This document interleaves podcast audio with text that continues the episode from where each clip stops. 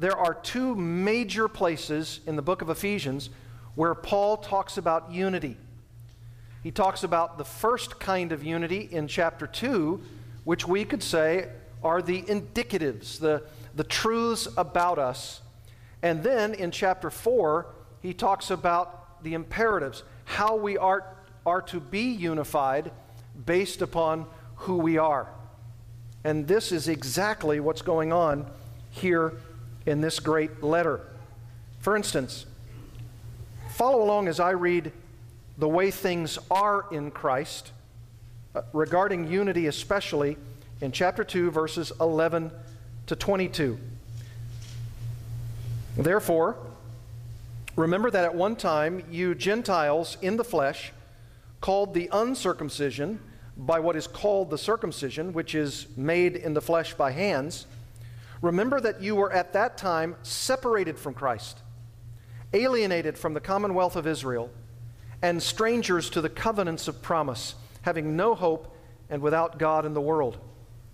But now in Christ Jesus, you who once were far off have been brought near by the blood of Christ.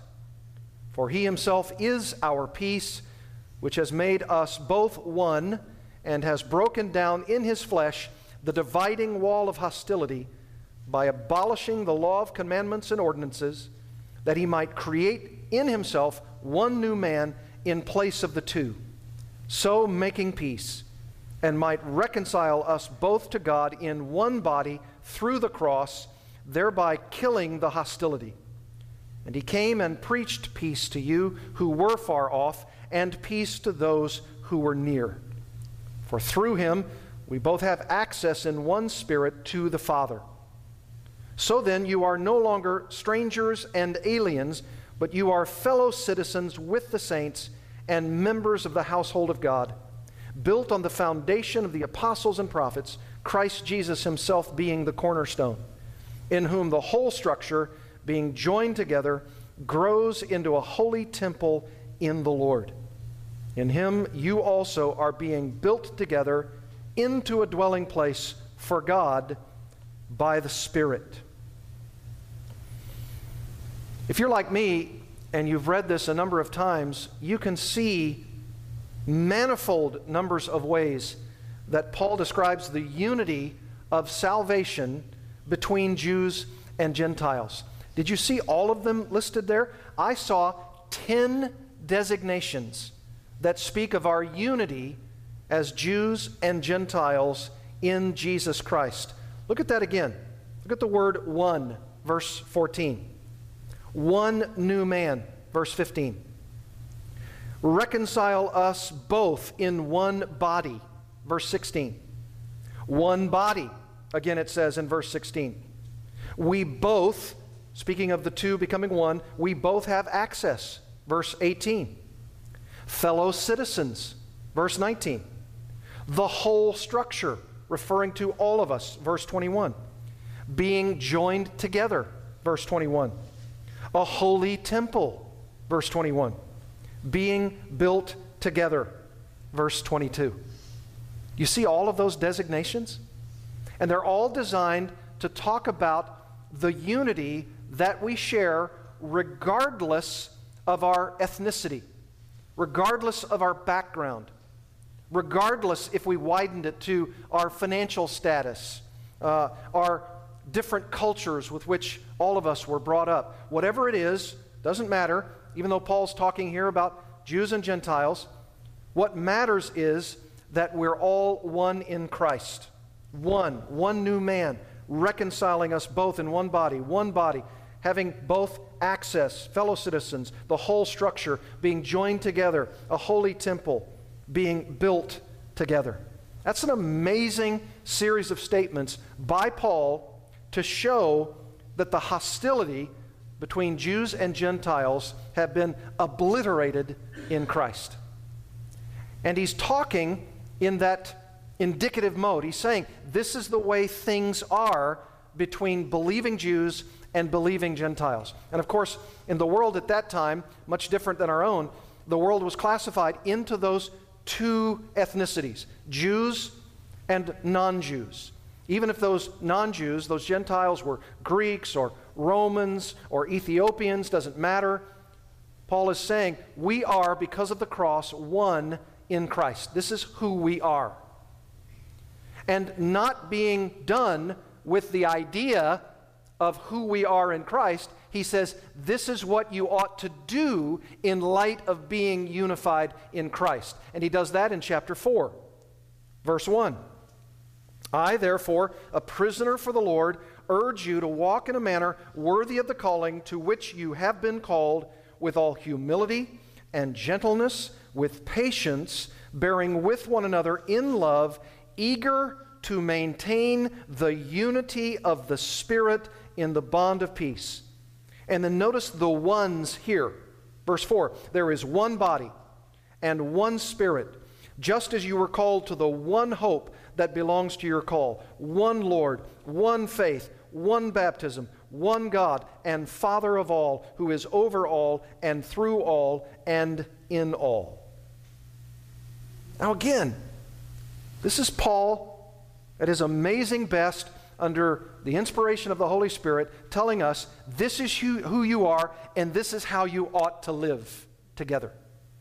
This, this is what the body of Christ is comprised of, and then this is how the body of Christ ought to act toward one another. Since you are unified under the banner of the Lordship of Jesus Christ, you are also then to act and react and respond to each other in the kind of unity that he talks about here.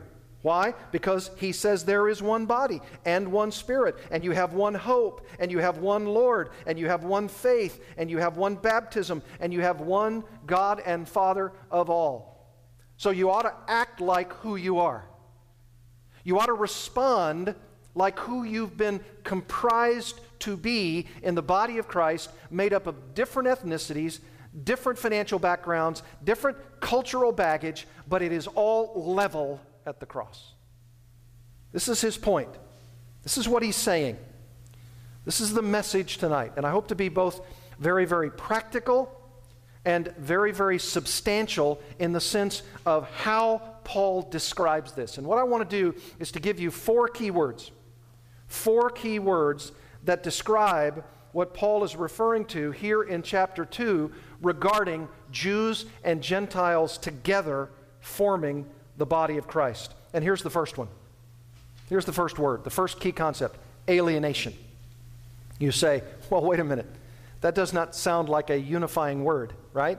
Well, it isn't because Paul has to back up just like he did in chapter 2 when he said, You were dead in your trespasses and sins. You were following the course of this world. You were following the prince of the power of the air. You were depraved in your former nature. That's what he's saying to remind them about where they've come from. And he does the same thing right here in chapter 2. He's going to remind them of who they were, especially these Gentiles, especially these, these Asians in Asia Minor. He's going to tell them who they were before they were joined with believing Jews to form the body of Christ.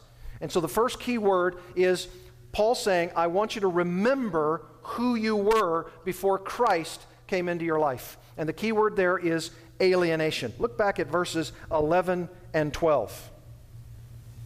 Therefore, remember that at one time you Gentiles in the flesh.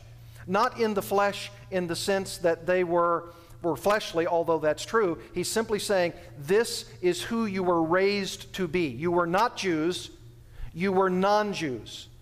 And you remember at one time you were Gentiles in the flesh. That was your ethnicity. He's acknowledging that that's who they are in their physical descendancy.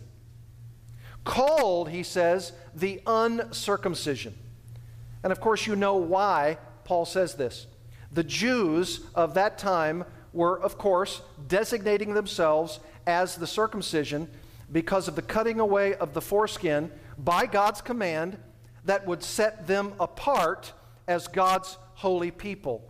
And all of those, even though there were some who practiced this same thing, some non Jews, but the vast majority of, of those non Jews in the world of the first century would have seen this particular practice as abhorrent and repugnant.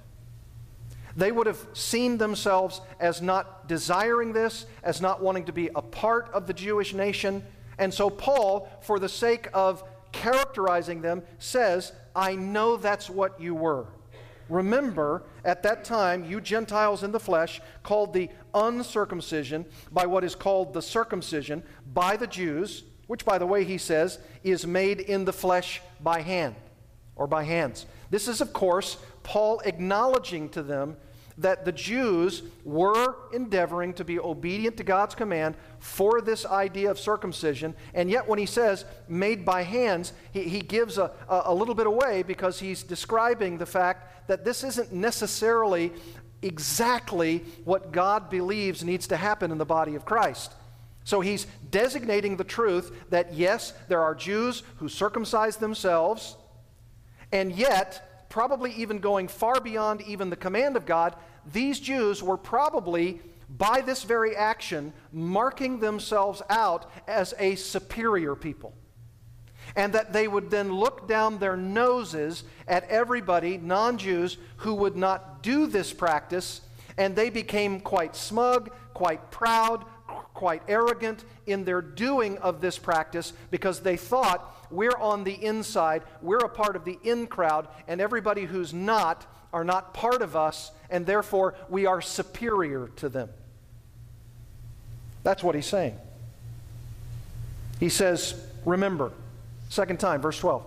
Remember that you, speaking of these Gentiles, were at that time, and then he gives five designations five designations, five descriptions of alienation. And here's what he says You were at one time, here's the first one, separated from Christ. Separated from Christ. They didn't know Christ. Most of these Jews, interesting, might not have ever even heard the term Christ before Paul came into town. They didn't know that Jesus was the Christ.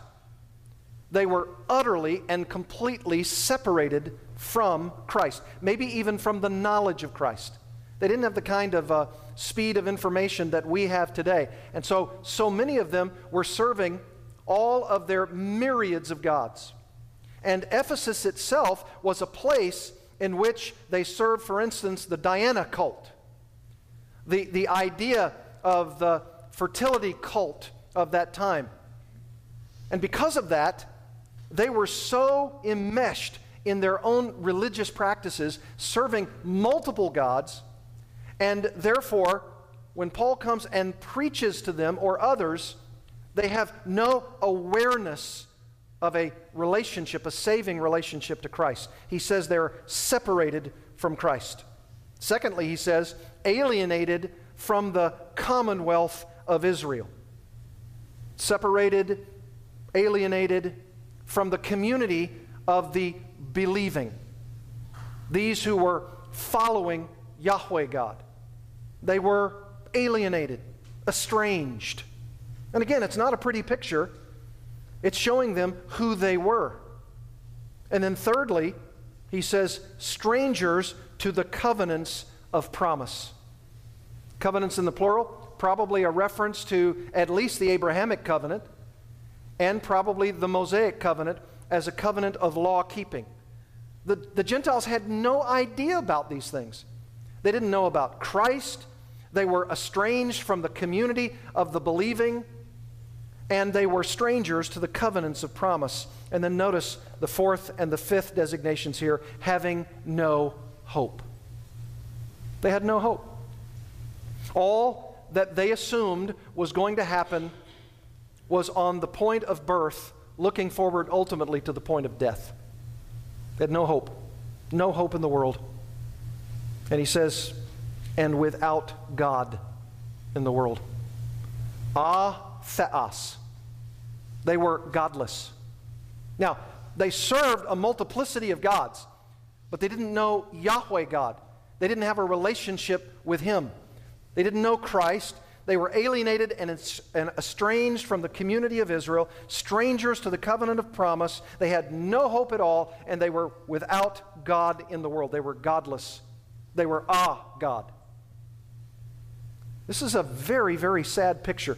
And it frames for us exactly what Paul told them in chapter 2, verse 1. You were dead in the trespasses and sins in which you once walked, following the course of this world, following the prince of the power of the air, the spirit that is now at work in the sons of disobedience, among whom we all once lived in the passions of our flesh, carrying out the desires of the body and the mind, and were by nature children of wrath like the rest of mankind. It's a very, very sad picture of our key idea alienation. And yet, what does he say in the next phrase in verse 13? But now, just as he did in verse 4 of chapter 2, but God. But God, being rich in mercy because of the great love with which he loved us, verse 4 of chapter 2, and now he says in verse 13, but now in Christ Jesus, you who once were far off, a reference to the Gentiles, far off from Christ, far off from the community of Israel, strangers to the covenant of promise, no hope, without God in the world. You were far off from any saving relationship to God, but now in Christ Jesus, you who were once far off have been brought near by the blood of Christ. What's our second key word? Reconciliation. Reconciliation. Why is that our key word? Because notice what he says in verse 14 and following For he himself is our peace, who has made us both one, and has broken down in his flesh the dividing wall of hostility by abolishing the law of commandments and ordinances, that he might create in himself one new man in place of the two, so making peace, and might reconcile us both to God in one body through the cross, thereby killing the hostility. As much as there was alienation between these Gentiles and the Jews, and by the way, they were both wrong. They were both wrong. The Gentiles were serving pagan gods, and they were wrong for doing it, and they were under the judgment of God, and they deserved God's wrath. They deserved an eternity in hell, but so did the Jews, because the Jews believed that by their law keeping, because they thought they were in through their lineage to Abraham, because they thought they had an in with Moses, the lawgiver, they thought they were in, and they looked down their noses at the Gentiles while the Gentiles were serving foreign gods and they had a hypocrisy of themselves because even though they said they were serving the right God, they were doing it in a prideful way. And so they, in a sense, too, were cut off because they had no saving relationship to God by faith. It's a sad picture for both of them, really. Massive alienation. And yet now he says, You have reconciliation. You have been brought near by the blood of Christ. Don't you love that phrase? Reconcile us through the cross. Reconciliation. God bringing peace out of hostility. God taking, through this reconciling act of the cross of Christ, and not only making us individually, and this is what you would say about yourself tonight, not only God making me, who were once hostile to God, instead of an enemy of God, now a friend of God. And that's what he's doing with these two groups. He's showing them that their reconciliation to God not only brings them individually into a right relationship with God, reconciling this enemy status with God to a status of peace through the cross, but he also is saying that there's a double reconciliation because it's a reconciliation not only vertically, individually with my relationship with God, but horizontally with my brother and my sister in Christ, whether he's a Jew or he's a Gentile. It's a double reconciliation that he's referring to. This is reconciliation with God and reconciliation with each other. And I don't want you to miss that. Look at how many times Paul mentions here the word peace, or maybe even its opposite, to emphasize peace. I see six of them here at least. Verse 14, peace.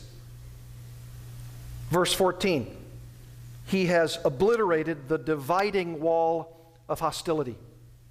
And by the way, when he mentions that phrase, the dividing wall of hostility, he could even potentially be talking about a literal wall of hostility. Think about it. In the temple area of Jewish worship, they would have various areas that were designated for people to worship in, including the court of the women and the court of the Gentiles. That's what it was called.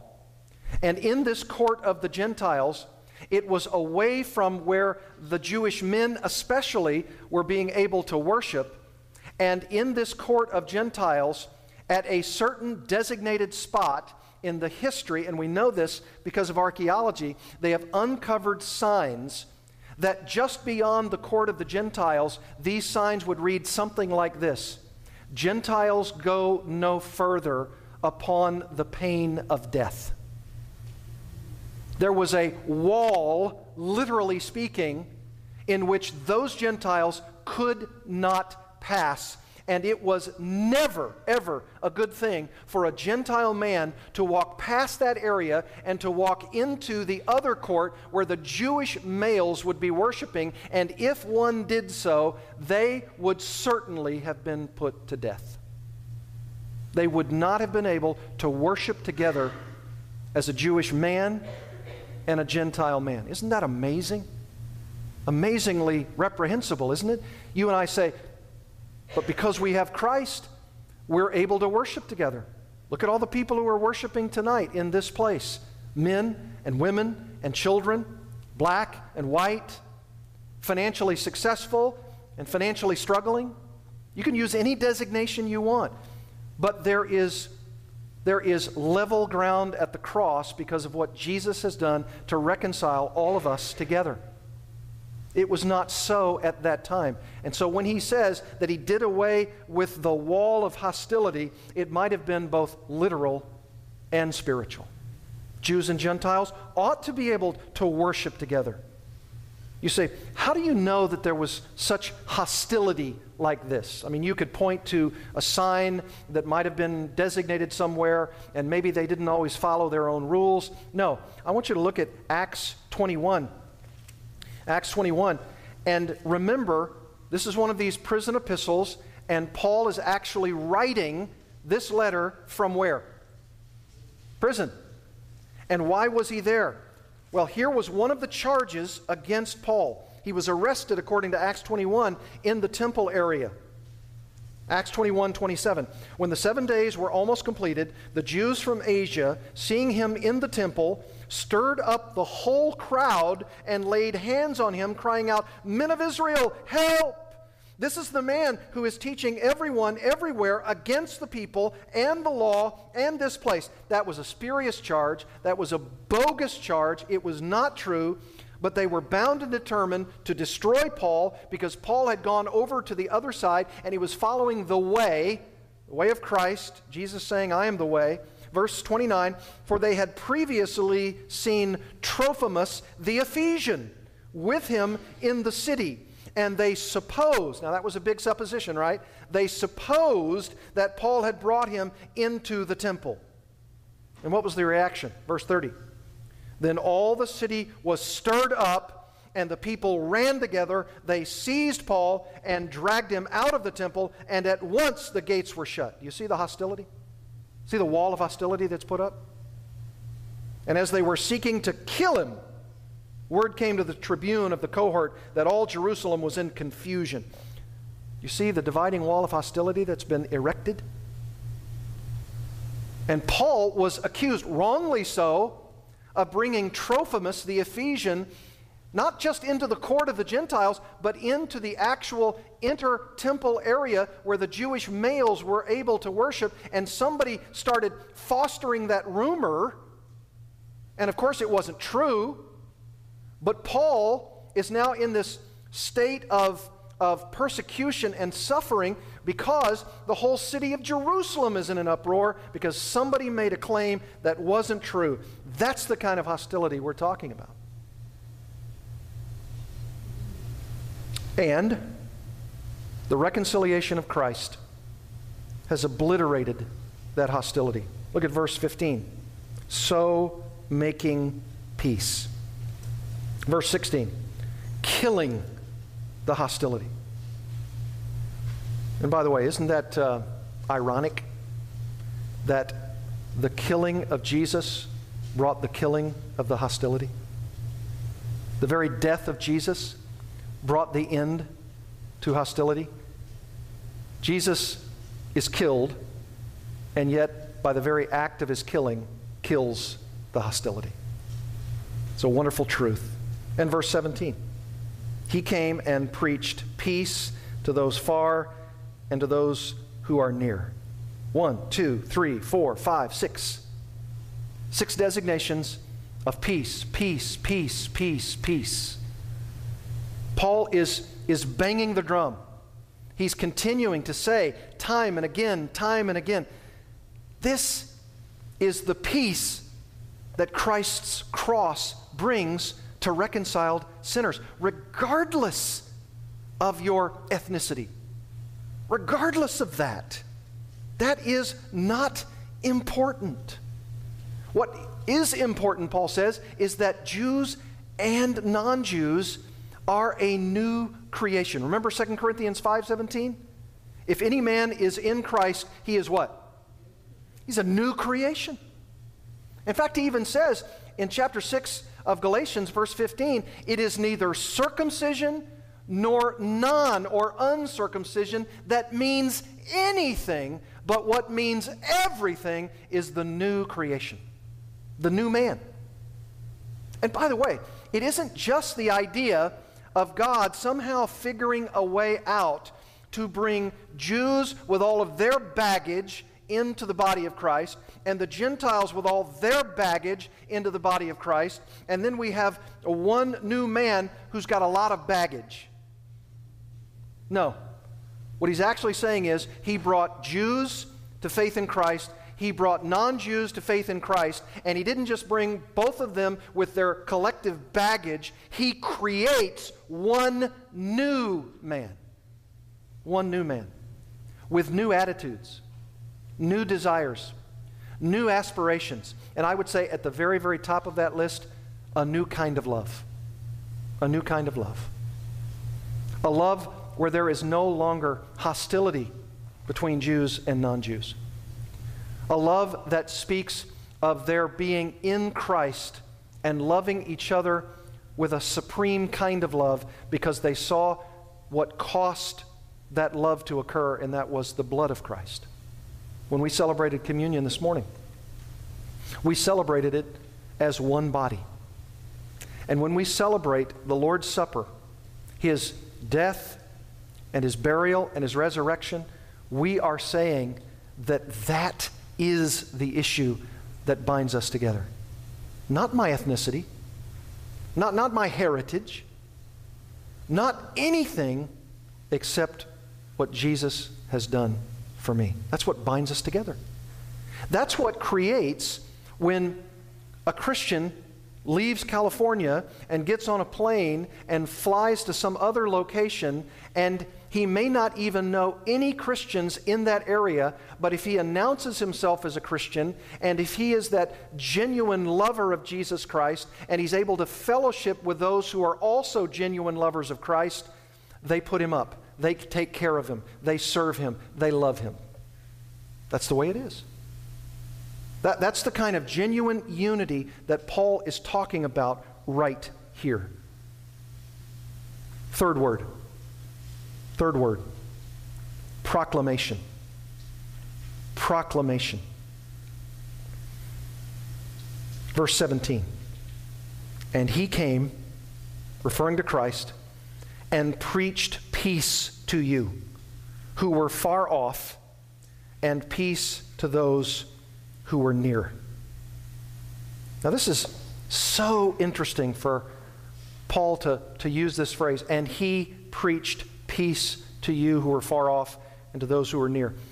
When did Christ preach to the Ephesians? Do we have any historical recollection of Jesus going outside of the lost sheep of the house of Israel? We have Jesus even telling his own disciples when he sent them out, he said, Go to the lost sheep of the house of Israel. So when did Christ come and preach peace to them? He didn't. So who is Paul referring to here? He's evidently referring to the apostles. And when Jesus preaches peace, he preaches peace through the apostles, who then take his message and extends that message to all of those that they preach to. And then that message is preached by the disciples of the apostles, like we talked about this morning, and then that message is preached to those who are far and wide. Christ is preaching today, and he's preaching through me. He's preaching through you. He's preaching through the faithful, able teachers, communicators, evangelists, Bible study leaders of the body of Christ today. Christ is preaching. And that's why Paul can say, And he came and preached peace to you who were far off, and peace to those who are near. And I love this. If you look at verse 14, look at the first part of verse 14. He is our peace. The essence of Jesus is peace. And then verse 15, the last phrase, He makes peace. And now in verse 17, He proclaims peace. Three different times, Jesus is referred to there in terms of peace. He is our peace. And you, of course, know that. That's Isaiah 9 6, isn't it? He's called the Prince of what? Peace. He is our peace. And he's not only our peace, but he makes peace, according to verse 15. And he does so by the reconcil- reconciling work of his atoning work on the cross. And now it says in verse 17, he proclaims peace. So he's not only our peace, and he not only makes peace between warring factions like these Jews and these Gentiles, but he also proclaims peace. That's proclamation. That's Jesus, our peace. By the way, when it says He is our peace, that's a fulfillment of the prophecy of Micah, chapter 5, verse 5. He will be their peace. Christ brings peace out of the conflict that people have. Now, you ask me the question do we have peace in our country? Relatively speaking. We have the freedom to preach Christ. We have the freedom to worship uh, without uh, the kind of uh, reverberation that's sent often in other places to bring authorities to your door. But in some of these other countries that we read about, that we see, if there was a meeting that was going on tonight and someone was being as bold to preach the peace of Jesus Christ, it could cost them their very life. And you've seen that and you know that. And there is great hostility, especially today, and I think it's growing, regarding the message of the exclusivity of Jesus Christ. And there are those, especially those in Muslim dominated countries, who don't want that message of peace and who are actually fighting against that message of peace and it'll be off with your head potentially if you were, you were to proclaim that Jesus Christ is the peace of the world. That he is peace, that he makes peace, and that he proclaims peace. And yet, this is exactly the fulfillment of the hope of Israel. That this great shalom, this wholeness, this peace, this blessing would be to the whole world. This was always in the plan of God. It was always in God's plan to bring peace not only to the Jews, but to these Gentiles. This was always in the plan of God. Look in your Bibles back at Isaiah chapter 52. This was, this was always in the mind and heart of God. This was always what God wanted. Isaiah 52, verse 7. How beautiful upon the mountains are the feet of him who brings good news, who publishes peace, who brings good news of happiness, who publishes salvation, who says to Zion, Your God reigns. You say, Yeah, well, that sounds like it's to the Jews. And of course, but in chapter 57, you have in verse 19, Isaiah 57 19, creating the fruit of the lips, peace, peace to the far and to the near. You know what that's a designation of? Exactly what Paul is saying here in verse 17 of chapter 2. He preached peace to those who were far, and he preached peace to those who are near. Who are those who are far? Gentiles. That's a designation of non Jews. And he preaches peace to those who are near. Those are the Jews. And he says right here, Peace, peace to the far and to the near, says the Lord, and I will heal them. And look at what he says in chapter 56, in verse 6. And the foreigners, that's us, folks, that's non Jews and the foreigners who join themselves to the Lord to minister to him, to love the name of the Lord, and to be his servants, everyone who keeps the Sabbath and does not profane it and holds fast my covenant, these I will bring to my holy mountain and make them joyful in my house of prayer. Their burnt offerings and their sacrifices will be accepted on my altar, for my house shall be called a house of prayer for all peoples. The Lord God, who gathers the outcasts of Israel, declares, I will gather yet others to him besides those already gathered. It was always in the plan and the purpose of God to bring this proclaiming peace to the whole world. And Paul is saying here in Ephesians 2, and I'm saying you, to you tonight, this is the hope of every man, woman, and child, Jews or non Jews. This is the hope. It's not just the hope of Israel, it's the hope of all of us. It's the hope of God. It's what He's always planned to see occurring. And Paul says, I'm telling you, these Asiatics, I'm telling you right here, you were so far off. You were separated from Christ. You were alienated. You were estranged from Him. You were strangers to the covenants of promise. You were without hope and you were without God in the world. And it was a hopeless situation. But God always had a plan and He effectuated that plan through the cross of Christ. And what He did was this divine mystery of bringing both Jews and non Jews together into the body of Christ. And He has created one new man out of the two. That's what he says. This is, this is God's plan. Notice what he says in verse 15 that he might create in himself one new man in place of the two, so making peace. And he preached peace to you who were far off, you Gentiles, and peace to those who were near. Any of the Jews who were sitting in that audience, sitting in that congregation, hearing that letter read, here is what their response should have been Praise God. Praise God. He's brought us together. I don't, I don't have to be hostile to those who have a different skin color than I have. I don't have to be angry because somebody doesn't worship in the way that I've been brought up and taught that we should worship. You remember when Jesus spoke to that woman at the well? And she said, But this is the way we were taught to worship. This is what we were instructed to do.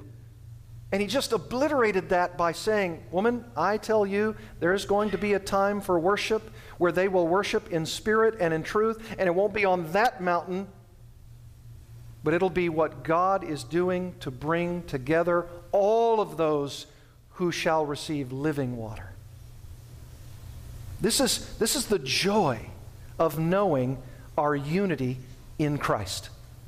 And Paul hasn't even got to chapter 4, and he hasn't even talked about the practicalities of how this is to work out. And when he does, he's going to say, in humility and gentleness, with patience, bearing with one another in love, eager to maintain the unity of the Spirit and the bond of peace. There it is again, the word peace.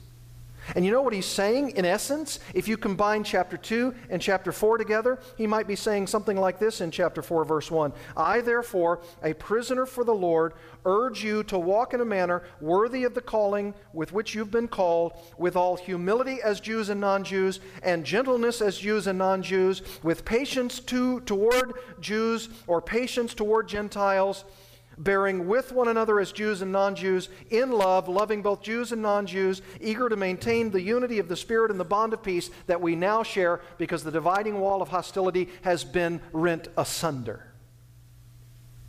Isn't that a glorious message? Isn't that a message for your attitudes and mine about people who worship with you in the church? It should be. It should be for me. Do you know that we live, and I'm sure you do because you live with yourself and I live with myself and our thoughts. Do you know that we live, even as individuals, even in the body of Christ, with a veritable sea of opinions? We size people up all the time. We instantly make judgments in our minds about the people we meet. And because we're church going people, we make instant judgments about people who come in. And we talk in our own minds, and sometimes it actually comes out of our minds through our lips. And we talk about the tallness or the shortness of someone. We talk about the weightiness or the thinness of someone. We talk about the age of someone or the youth of someone. We talk about the clothes of someone or the shabby clothes of another. We have so many opinions in our hearts about each other. And the safest place on the planet for virtually most, if not almost all of those opinions is where? In your own mind, not sharing them with anybody. Why? Because with humility and gentleness and patience, bearing with one another in love, eager to maintain the unity of the Spirit in the bond of peace. The safest place for those veritable sea of opinionations is to have you keep them all to your lonesome. And instead, speak a word of edification, as he's going to say at the end of chapter 4. Only such a word as is good for edification, so that it might minister to the need of the moment. Does it really matter, most of the opinions that we form in our hearts about others?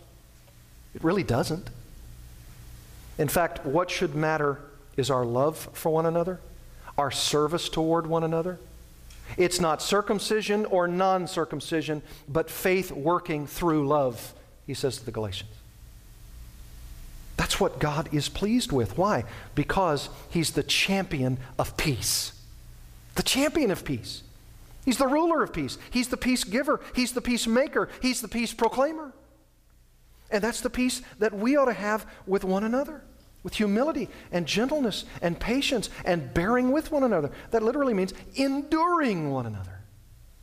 Enduring every single opinion if it is shared.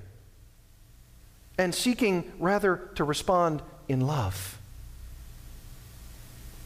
And where does all of that come from? The fourth and final word communion. Communion.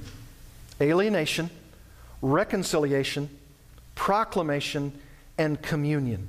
Verse 18 For through him we both, Jews and non Jews, have access in one spirit to the Father. That is unfettered access to the triune Godhead. Did you notice that? For through him, Christ, the proclaimer of peace, we both, Jews and non Jews, have access, communion, invitation, participation in one Spirit, the Holy Spirit, to the Father.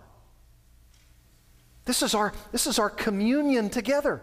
This is the union of our communion. This is the unity of our access as Christians, regardless of our ethnicity, right to the throne room of the Father by virtue of the cross of Christ in the one Holy Spirit. This is the communion that we have together. You and I, we were once alienated, strangers, we were lawbreakers, we were haters of God, insolent, proud, we were without hope, We were that without God in the world, and He brought us near. And when He brought us near, we realized how far we were. And when He brought the near, even though they were really farther than the farthest region that they thought they were, and when He brought both into one new man, He created the opportunity for all of us to be at level ground through the cross in the Spirit to the Father. What an opportunity for us as those who were strangers, strangers to God, hostile to God, enemies of God, and He us. And through the cross of Christ, by the power of the Spirit, in the atoning work of Jesus and what He did through that cross, He brought us through the heavens with access, with communion, directly to the Father. You and I can pray directly to our Heavenly Father. Total access. That is, that is a phenomenal truth. You have, you have problems, issues in your life, or maybe problems or issues with somebody else in the fellowship. You have complete and total access to the Father to go to Him and say, Father, help me with this. Help me. Help me be a more loving person. Help me not to have a wrong attitude about this person or that thing or what they did or what they said or how this is going or, or whatever it may be. You and I have total access through the blood of the cross of Christ by the Spirit to the Father so that we can enjoy the union of our fellowship together. That, that should really crawl all over us with the conviction of sin. And it should show us that our communion with Jesus Christ has actually brought us into a place where all of those opinions, all of those ideas, all of that hostility can be laid at the cross through the forgiveness of our sins so that our attitudes could be checked at the door and we would be able to have in this group the kind of love that pervades everyone and everything. That's why he says in Galatians 3:28, there's now no there's now neither male nor female, Jew or Gentile, slave or free, but we are all one in Christ. This is this is who we are, he's telling us. Uh, put your name in there. Lance, this is who you are now. It's not your ethnic background. It's not your financial prowess.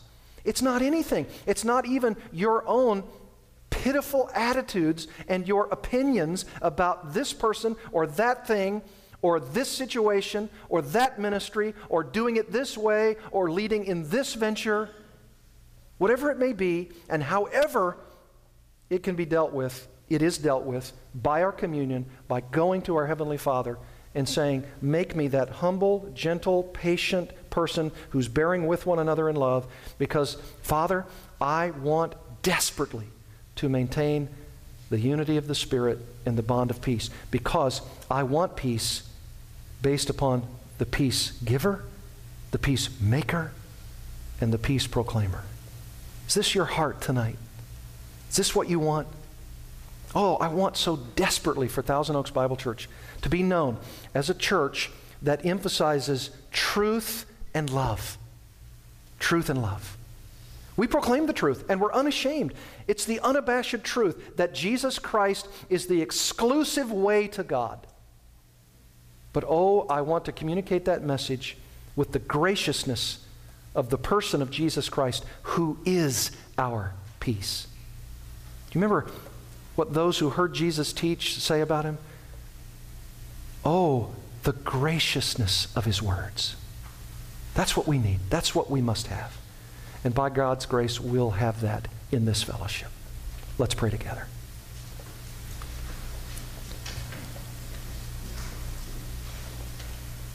Father, this is our heart. This is our desire. This is the unity of our relationship horizontally with one another because of what you've done vertically by sending your Son to die on the cross for sinners like us. And I pray, Heavenly Father, that through this communal access, we are able to see new vistas of thought about how this proclamation of peace was given to us and how the reconciling work of Jesus Christ was effected on the cross for us to deliver us from the alienation that was ours prior to Christ. Lord, thank you for our fellowship tonight. Thank you for the love that is pervasive in this fellowship, and may it continue to grow. May it be such love, such peace, that we would be like the Thessalonians of old, for whom Paul said, I have no need to tell you to love one another because you know how to love one another. Just excel still more. May it be true of us. And thank you for the unity of Jesus Christ, who is our peace, and what he brings to us in the practical peace of our congregation. In Jesus' name, amen.